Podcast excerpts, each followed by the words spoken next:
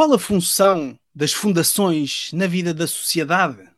Hoje falamos com Luís Oliveira e vamos perceber como é possível continuar a investir e a melhorar a qualidade de vida de doentes com Parkinson.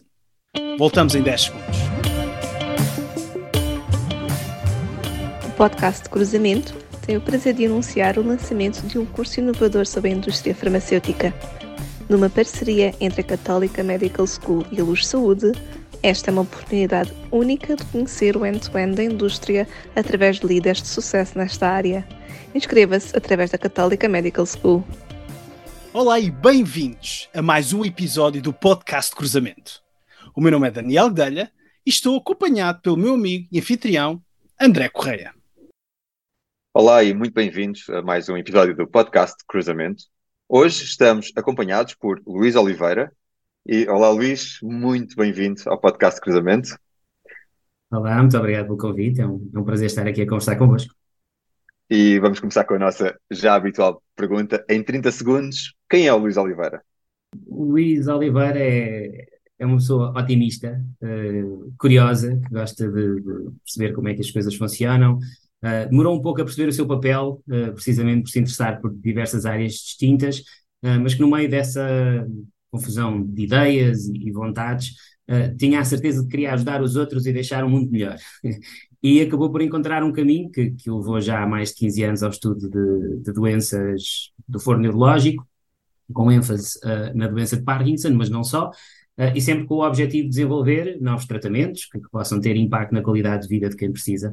Uh, profissionalmente formei-me em Portugal, na Faculdade de Ciências da Universidade de Lisboa, uh, mas depois fiz investigação na Alemanha e em Nova Iorque e há cerca de cinco anos e meio tenho assumido o papel de diretor de programas de investigação da Michael J. Fox Foundation for Parkinson's Research. Excelente. Então, se calhar pegamos aí a, a, fundação a, que acabaste de nos referir. Será que nos podes falar um pouco sobre ela? Qual é a sua missão, os principais objetivos? E, e já conheceste o Michael? Uh, sim, bem, a, Michael J. Fox Foundation foi lançada no ano 2000 pelo, pelo ator, pelo Michael J. Fox, uh, que acho que a generalidade dos ouvintes conhecerá pelo papel que representou como personagem principal na, na trilogia do Regresso ao Futuro. Uh, com 29 anos e no auge da sua carreira teve o infortúnio de ser diagnosticado com a doença de Parkinson e após um período de negação uh, decidiu que queria fazer a diferença e, e, usar todo o seu peso mediático vá, para transformar a, a research landscape uh, nesta, nesta condição e, e desenvolver novos e, e melhores tratamentos para os pacientes. A nossa missão é muito simples de expor, não tanto de concretizar, Uh, no fundo, é encontrar a cura para a doença de Parkinson e fechar as portas. Essa é a nossa missão. Uh, e a forma que, como tentamos fazer, é, é multidimensional, uh, com investimentos quer ao nível da ciência fundamental, quer aplicada, não só ao desenvolvimento direto de novas modalidades terapêuticas, mas também de, de biomarcadores ou, ou, research tools, tal como determinados modelos solares ou, ou bases de dados, que tenham como objetivo fazer o de-risking uh, de novos programas terapêuticos, ou, por outras palavras, criar os instrumentos e as ferramentas que permitam aumentar a probabilidade de sucesso uh, de uma uh, intervenção terapêutica em doença de Parkinson. Mas isto é só mesmo uma das vertentes da Fundação, onde eu estou mais envolvido, mas mas há também muito trabalho Uh, desenvolvido ao nível da criação de parcerias com a indústria farmacêutica, uh, ao nível das instituições políticas, uh, na formação de mais médicos especialistas e, e também o contacto direto com a comunidade de pacientes, com múltiplas sessões de informação, mas também ouvir o que esta comunidade tem para nos dizer, por forma a que sejam as prioridades dos pacientes a guiar as nossas próprias prioridades. Um, com Michael J. Fox já estive algumas vezes, sim, uh, não somos propriamente amigos, uh, mas uh, ele visita a Fundação três a cinco vezes por ano, sempre, sempre que o entendo fazer, e traz-nos sempre uma mensagem muito positiva, muito inspiradora e, de, e fundamentalmente reconhecimento pelo trabalho que temos vindo a desenvolver. E um, excelente trabalho, Luís.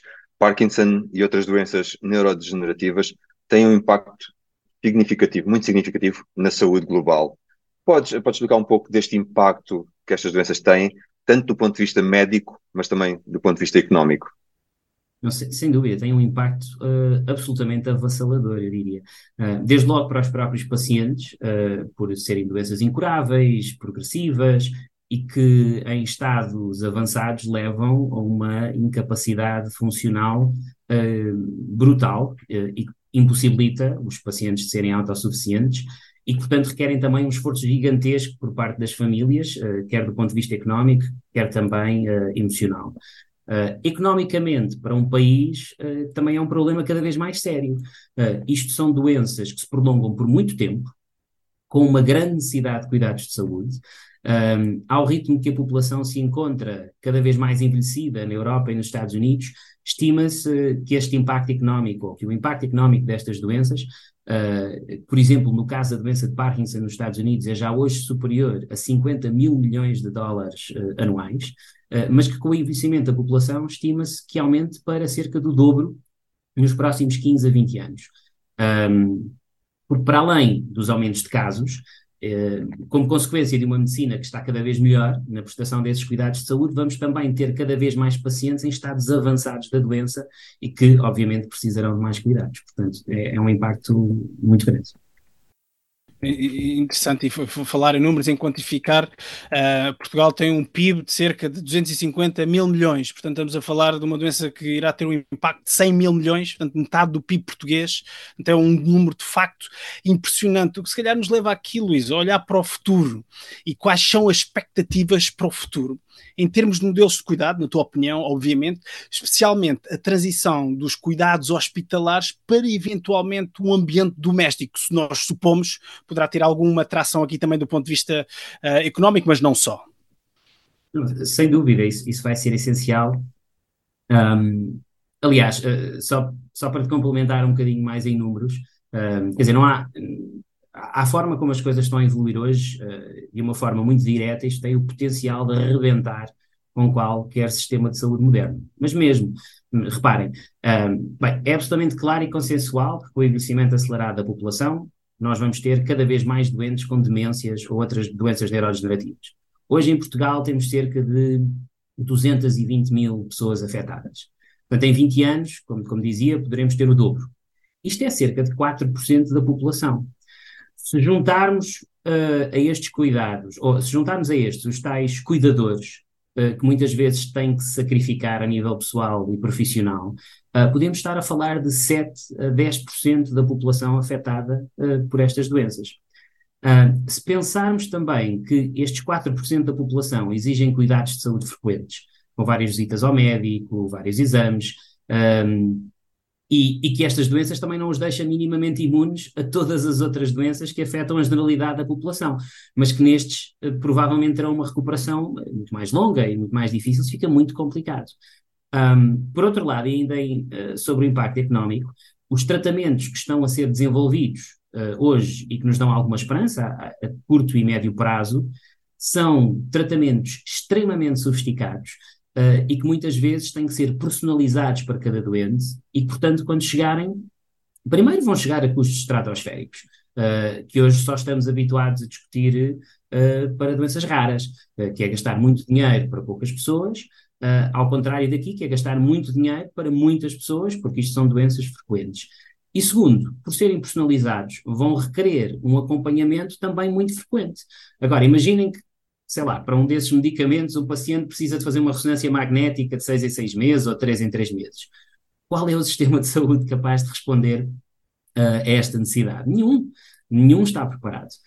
São milhares de pessoas, são milhares de pessoas. E, portanto, eh, isto, isto vai-nos literalmente atropelar de frente uh, e, mais, e, provavelmente mais cedo do, do que esperamos. E, e, temos que rapidamente começar a pensar e a articular, acho eu, dois aspectos fundamentais. Um, e como dizias muito bem, esta descentralização dos cuidados de saúde para fora dos hospitais uh, e do centro dos médicos. Uh, isto vai requerer um envolvimento muito maior e muito mais coordenado da comunidade, uh, com participação de outras áreas, como fisioterapeutas, terapeutas da fala, psicólogos, nutricionistas, pessoas da área do exercício, etc. no fundo, todo o modelo de cuidados de saúde terá que ser alargado a estas outras áreas que tradicionalmente, elas existem, mas tradicionalmente têm uma pequeníssima participação uh, para que possamos acompanhar e tratar dos doentes fora do hospital, em casa ou em centros comunitários, tanto quanto possível. Um, em segundo lugar, um, mas não menos importante, e este é um aspecto positivo, é que estas doenças neurodegenerativas não são inevitáveis. Muitos dos fatores de risco uh, que estão na base destas doenças podem-se prevenir um, e, e, não parece que estejamos a investir o suficiente nessa prevenção, nomeadamente ao, ao chavão do chamado envelhecimento ativo, mas que é absolutamente fundamental para, para reduzir o impacto económico destas doenças. E, e Luís, passando aqui um bocadinho dos modelos de, de cuidados de saúde, do, do, impacto económico, do impacto uh, também na, nos modelos de saúde uh, que, que, referiste, uh, olhar aqui um bocadinho para a tecnologia e para a inovação. Podes partilhar alguns exemplos de tecnologias inovadoras, com os chamados, por exemplo, digital biomarkers, que estão a contribuir para a pesquisa e o tratamento de doenças neurodegenerativas. Portanto, estas doenças estamos aqui a conversar. Sim, isto é, é uma área emergente. Estes digital biomarkers estão uh, cada vez a ser mais implementados para monitorizar estas doenças, uh, principalmente num contexto de ensaios clínicos. Uh, e, no fundo, tiram partido de sensores no, no nosso telemóvel ou com wearable devices para monitorizar determinadas características do nosso corpo, sei lá, o nível de atividade, os padrões de sono, padrões da voz, frequência cardíaca, temperatura do corpo, etc. Uma multitude de, de parâmetros. Um, com o quê? Com o objetivo de ter uma leitura que é mais detalhada e principalmente é uma leitura continuada de determinadas métricas que, que, se pensam ser relevantes no, no contexto da, da doença. Um, este follow-up continuado resulta num, numa base de dados, num dataset que acaba por ser mais objetivo e quantificável do que o acompanhamento clínico uh, e, portanto, diminui alguma dessa variabilidade que existe na, na, na avaliação clínica dos pacientes. Um, no entanto, isto ainda é muito emergente e, e muitos destes métodos uh, têm bastante ruído também, uh, cuja relação com, com, a progressão da doença, uh, nomeadamente ao nível dos algoritmos utilizados, ainda não está bem estabelecida. Quer dizer, nós idealmente, para cada algoritmo, ou até eventualmente para cada update de um algoritmo já existente, teríamos que fazer um ensaio clínico para determinar essa relação com a progressão da doença. Ora, isto é extremamente dispendioso e nada prático. Um, mas, e portanto, nós estamos nesta dificuldade, porque até lá vai ser difícil que as entidades reguladoras aceitem este tipo de, de marcadores como endpoints primários uh, num, num ensaio clínico. E, portanto, para já, estes digital markers são fundamentalmente usados uh, pelas próprias empresas farmacêuticas como marcadores exploratórios, uh, que lhes permitem ajudar, vá, na sua decisão sobre continuar ou não o ensaio clínico. Às vezes os, os tais clinical endpoints primários não são bem atingidos, mas se houver alguma tendência num destes digital biomarkers, pode ser o suficiente para que a empresa decida avançar o ensaio clínico para a próxima fase. Um, um outro ponto para dizer que, em alternativa a estes digital biomarkers passivos, digamos assim, ou seja, uh, o nosso telemóvel ou o nosso relógio que está continuamente a monitorizar um determinado parâmetro, existem também outros uh, que levam a uma monitorização mais ativa. Isto é, para dar um exemplo, um paciente, por exemplo, filma-se a si próprio a apertar os atacadores do sapato. Uh, e depois o algoritmo avalia a performance como essa task foi executada. Eu penso que este tipo de abordagem uh, tem várias vantagens e vai ser mais facilmente adotada, porque penso que será mais facilmente correlacionada com atividades do dia a dia que exemplificam o tal nível de incapacidade de um determinado paciente. E, portanto, seguir isso ao longo de vários, vários meses, uh, penso que poderá trazer uh, informação que é importante na, na avaliação de, dessas terapêuticas. É, e essa informação relevante está, está relacionada também com alguns, alguns sintomas que os doentes têm, como a lentidão, não é? a lentidão dos, dos movimentos, alguns tremores, uh, e de facto a doença de Parkinson uh, tem outras consequências eh, também para, para, o nosso público, também alguns já sabem, outros ficam a saber, uma, uma das grandes consequências é que os doentes acabam por sofrer muitas quedas. Um, e agora aqui se calhar uma pergunta para ti, Luís, que estratégias podem ser implementadas para mitigar esses riscos uh, e que impacto pode ter na vida das pessoas que vivem com esta doença? Isso é, isso é uma excelente pergunta e, uma coisa que se calhar, como, como, disseste bem, as pessoas não estão tão alerta, mas de facto a doença de Parkinson é a causa número um de quedas na população adulta. Uh, portanto, é mesmo um, um problema uh, bastante importante para os pacientes e, obviamente, isso traz complicações muito significativas, né, ao nível da qualidade de vida, porque não é fácil, principalmente numa idade já avançada, de, de, ter fraturas, as pessoas têm, têm uma recuperação que é muito difícil e, e muitas vezes é mesmo incompleta.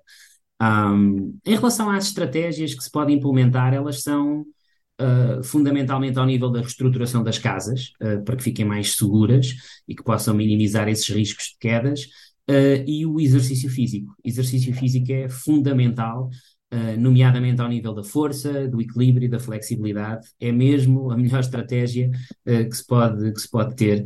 Um, começam a aparecer algumas tecnologias, alguns medical devices uh, para tentarem uh, ajudar ne, nestas áreas. Uh, dois exemplos, um, um, projeto engraçado que avaliámos na Fundação há, há algum tempo e que e consistia numa cinta que as pessoas podiam usar normalmente, mas que tinha diversos sensores que se detectassem que a pessoa estava numa trajetória de queda, ativavam um airbag para proteger a parte da anca e, e potenciais fraturas, portanto era, pronto, era uma espécie de um, ar, um airbag eh, pessoal.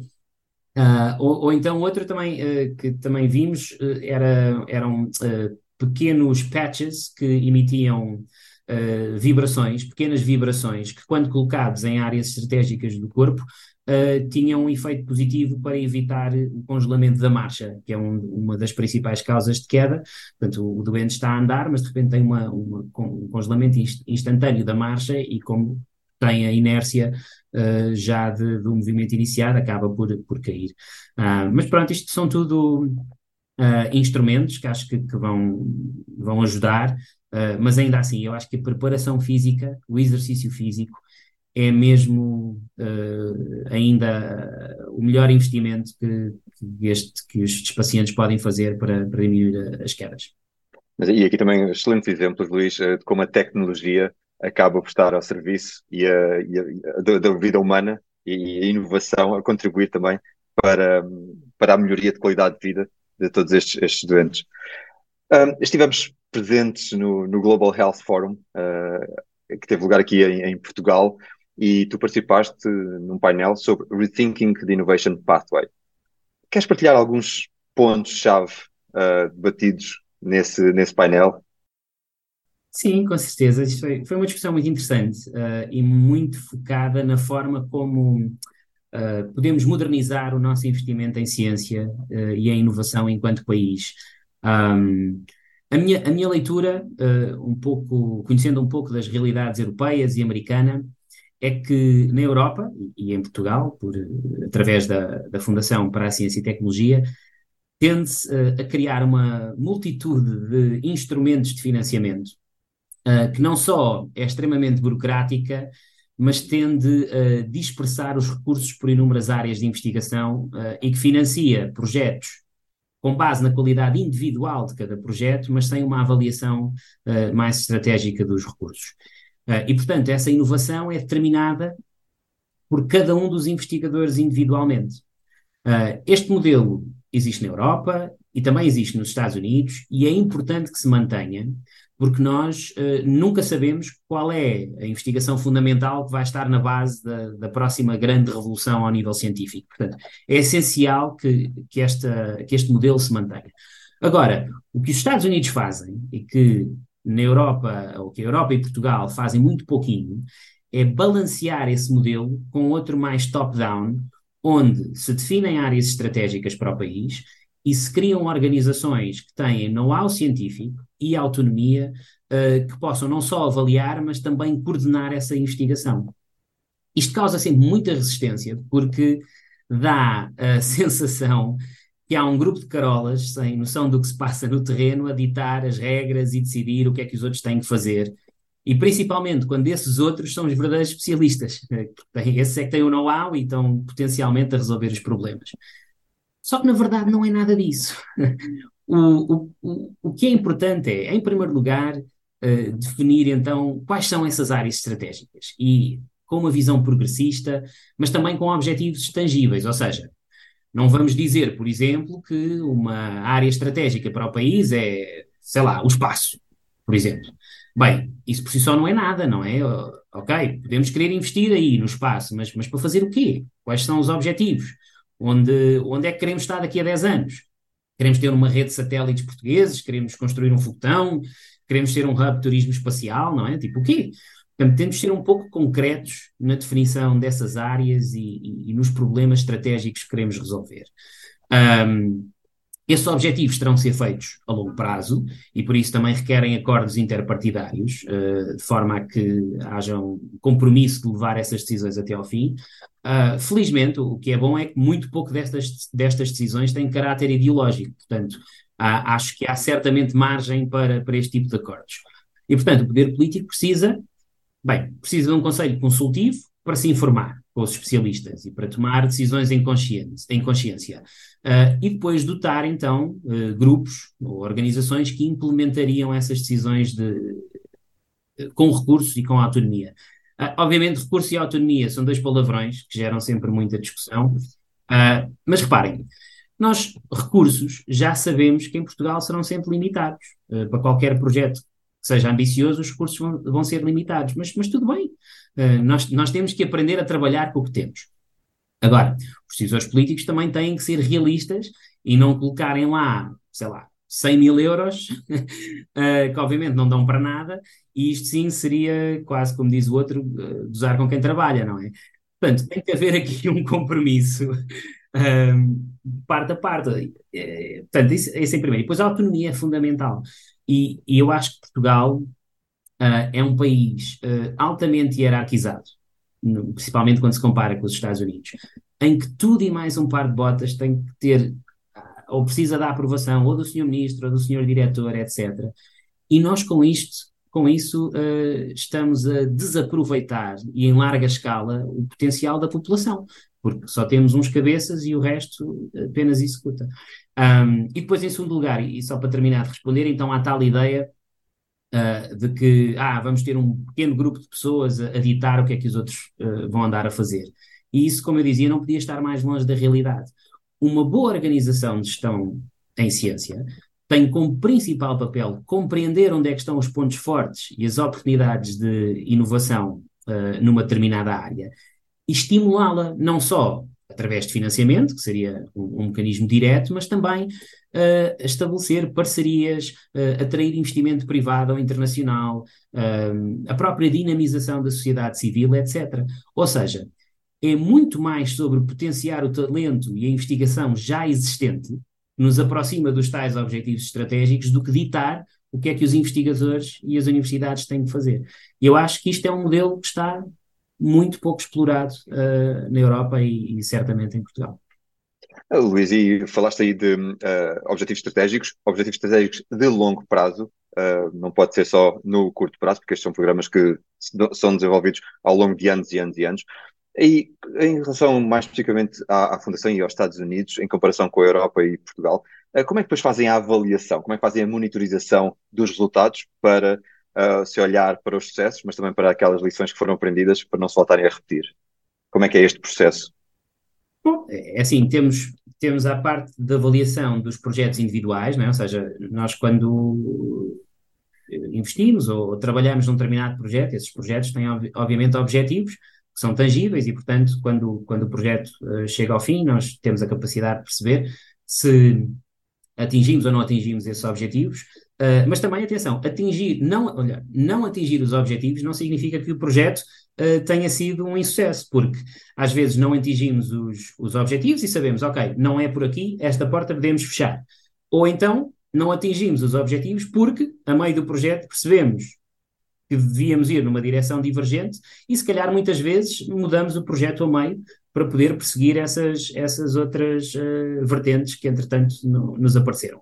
Portanto, essa avaliação é quase contínua do projeto. Depois, temos uma série de métricas mais uh, abrangentes sobre a quantidade de publicações que estão a sair, sobre projetos onde estamos envolvidos, uh, quantos fármacos é que estão uh, a passar de estudos pré-clínicos para ensaios clínicos, sei lá, pronto, são assim uma série, quanto quanto investimento é que conseguimos capturar de, ou de empresas de venture capital ou até do governo americano em determinados programas. Portanto, isso são tudo métricas mais abrangentes que nos dão uma visão mais global de como é que, eh, como é que os nossas, as nossas iniciativas eh, estão ou não estão a ter um impacto.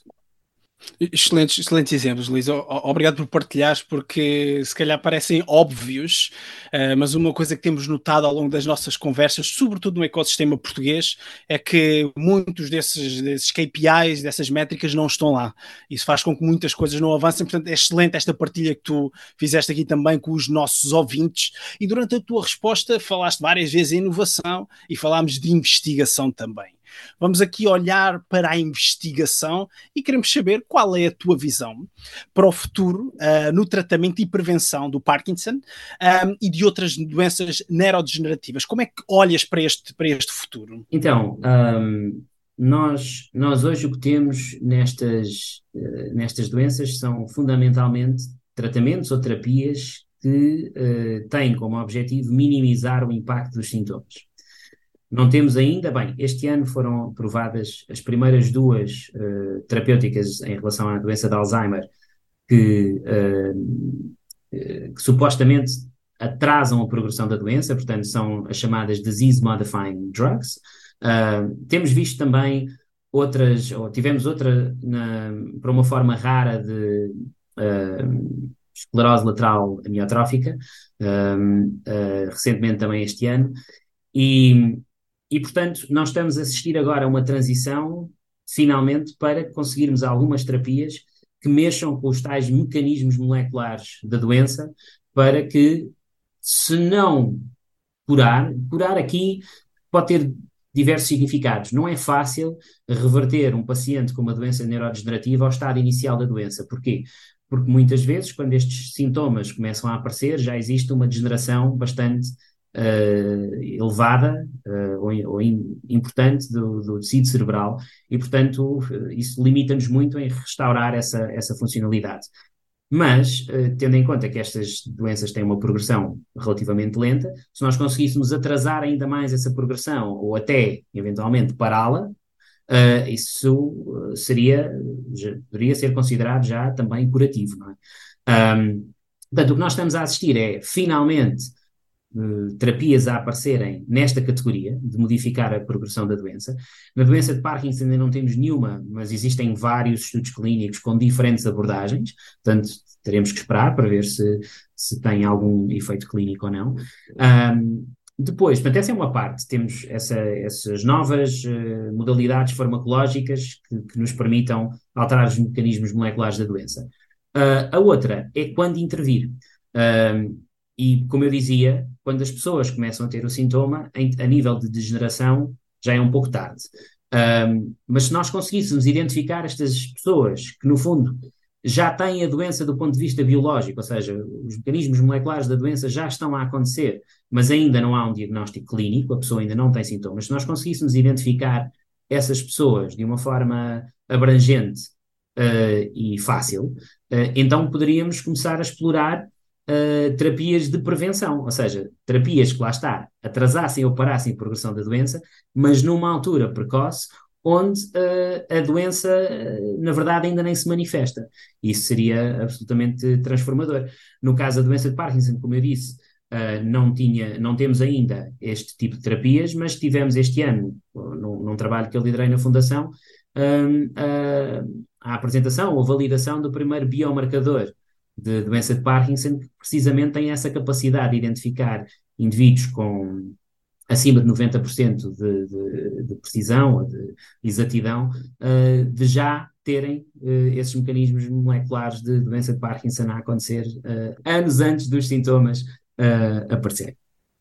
Luís, e pegando nesse tema, deixamos agora um bocadinho aqui a doença de, de Parkinson, mas muito do que disseste aplica-se ao próximo tema também são as doenças raras. Quando agora sabemos que és um embaixador também das doenças raras, uh, gostavas de falar-nos um pouco sobre a VATPACE Alliance? Sim, é, é, é verdade. Uh, com, com grande infelicidade tive o meu filho diagnosticado no, no início deste ano com, com uma doença genética ultra rara, Uh, o primeiro artigo de investigação a, a, associar este gene em específico com, com uma condição humana uh, foi apenas publicado em setembro do ano passado, portanto é tudo muito recente, uh, e, e, foi extremamente duro porque, porque não há nenhuma informação, e não só informação, não há mesmo conhecimento sobre, sobre esta nova condição. Os médicos nunca tinham ouvido falar da doença, não, não conhecíamos outras famílias que estivessem a passar pela mesma situação. Uh, e, portanto, não tínhamos propriamente um plano, apesar de termos um diagnóstico, estávamos na mesma, às escuras, sobre as implicações uh, desta condição para o, para o, meu filho e para o nosso futuro.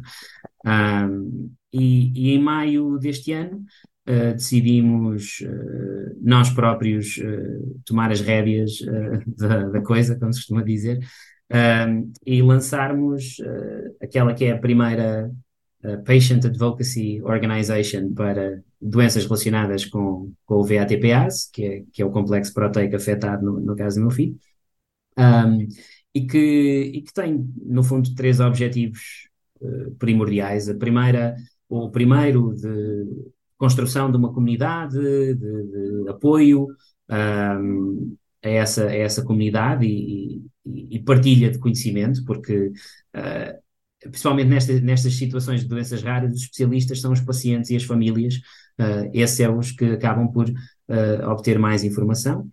E depois, uh, ao, nível, ao nível de investigação, perceber um pouco melhor os mecanismos moleculares dessa doença e, em, em, segunda linha, desenvolver então terapêuticas e, e, novos tratamentos, seja, seja desenvolvimento de novos tratamentos ou utilizar, porventura, moléculas e tratamentos que já existem no mercado, mas validar a sua, a sua eficácia neste caso. Um, e, e, tem sido, é uma jornada curta, não é? Como eu disse, começou em maio, mas tem sido já bastante produtiva, nomeadamente ao nível da, da construção dessa, dessa comunidade. Uh, nós, nós criamos um, um website e, e, páginas nas, nas principais uh, social media networks um, para tentar chegar a outras famílias.